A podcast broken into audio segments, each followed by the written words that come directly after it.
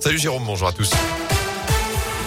Et elle a une l'affaire a fait beaucoup réagir dans la Loire, celle de la mort d'une Stéphanos de 38 ans, février 2018, après des appels répétés au SAMU. Céline Descroix, alors enceinte de 6 mois, finalement succombée à un malaise cardiaque malgré plusieurs alertes. La justice vient finalement de prononcer un non-lieu, concluant donc à l'absence de responsabilité de l'hôpital et du médecin régulateur. Elle, la famille a 10 jours pour faire appel. Son frère, d'ailleurs, ne veut toujours pas lâcher, compte formuler un recours dans cette affaire. Sur les routes, ce grave accident hier en fin de journée à Unieux, deux voitures sont percutées aux alentours de 19h. Une conductrice âgée de 80 ans a été grièvement blessée, transportée en urgence absolue vers l'hôpital nord de saint avec un pronostic vital engagé. L'autre conducteur âgé de 30 ans a lui été légèrement touché. Dans l'actu également, le marché de Noël aura bien lieu cette année à saint Il avait été annulé, vous vous en souvenez, l'an dernier à cause de la crise sanitaire. Il sera de retour donc place de l'hôtel de ville à partir du 20 novembre. Selon nos confrères du programme, on connaîtra dans les prochains jours le programme complet des festivités. La rentrée sera masquée en Haute-Loire pour les élèves de primaire. Le port du masque redevient obligatoire pour les élèves dans 39 départements qui l'avaient enlevé. C'est le cas donc de la Haute-Loire à partir de lundi prochain pour le retour des vacances de la Toussaint, puisqu'on a en effet dépassé le seuil d'alerte avec un taux d'incidence au-delà des 50 cas pour 100 000 habitants.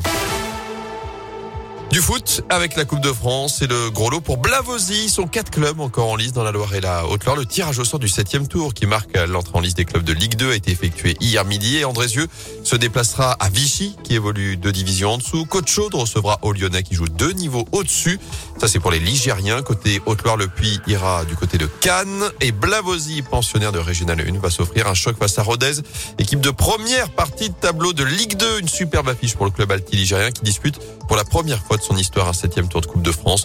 Le président de l'US Blavozy, Jean-Luc Marcon, s'est confié à Radio Scoop après ce tirage au sort. Bon, on était un peu stressé et puis quand on a entendu le nom de Blavozy en premier, déjà on était content et on souhaitait fortement qu'il ne faut pas une Ligue 2 et c'est un rêve, c'est un rêve. Moi je me mets à la place des joueurs, jouer contre une Ligue 2, euh, je pense que ça ne se produit pas souvent dans une carrière de footballeur amateur. Rodez c'est bien pour nous, c'est bien. Rodez c'est bien pour plusieurs choses. Rodez, il y a le fils de Zidane qui joue à Rodez et Monsieur Zidane est actionnaire à Rodez. Alors on rêve et on pense que peut-être que Zidane viendra à Blavozy pour voir jouer. Mais bon, comme on discutait en buvant le café, si on joue à Massot, on risque de prendre une petite branlée parce que le terrain est grand. Quoi.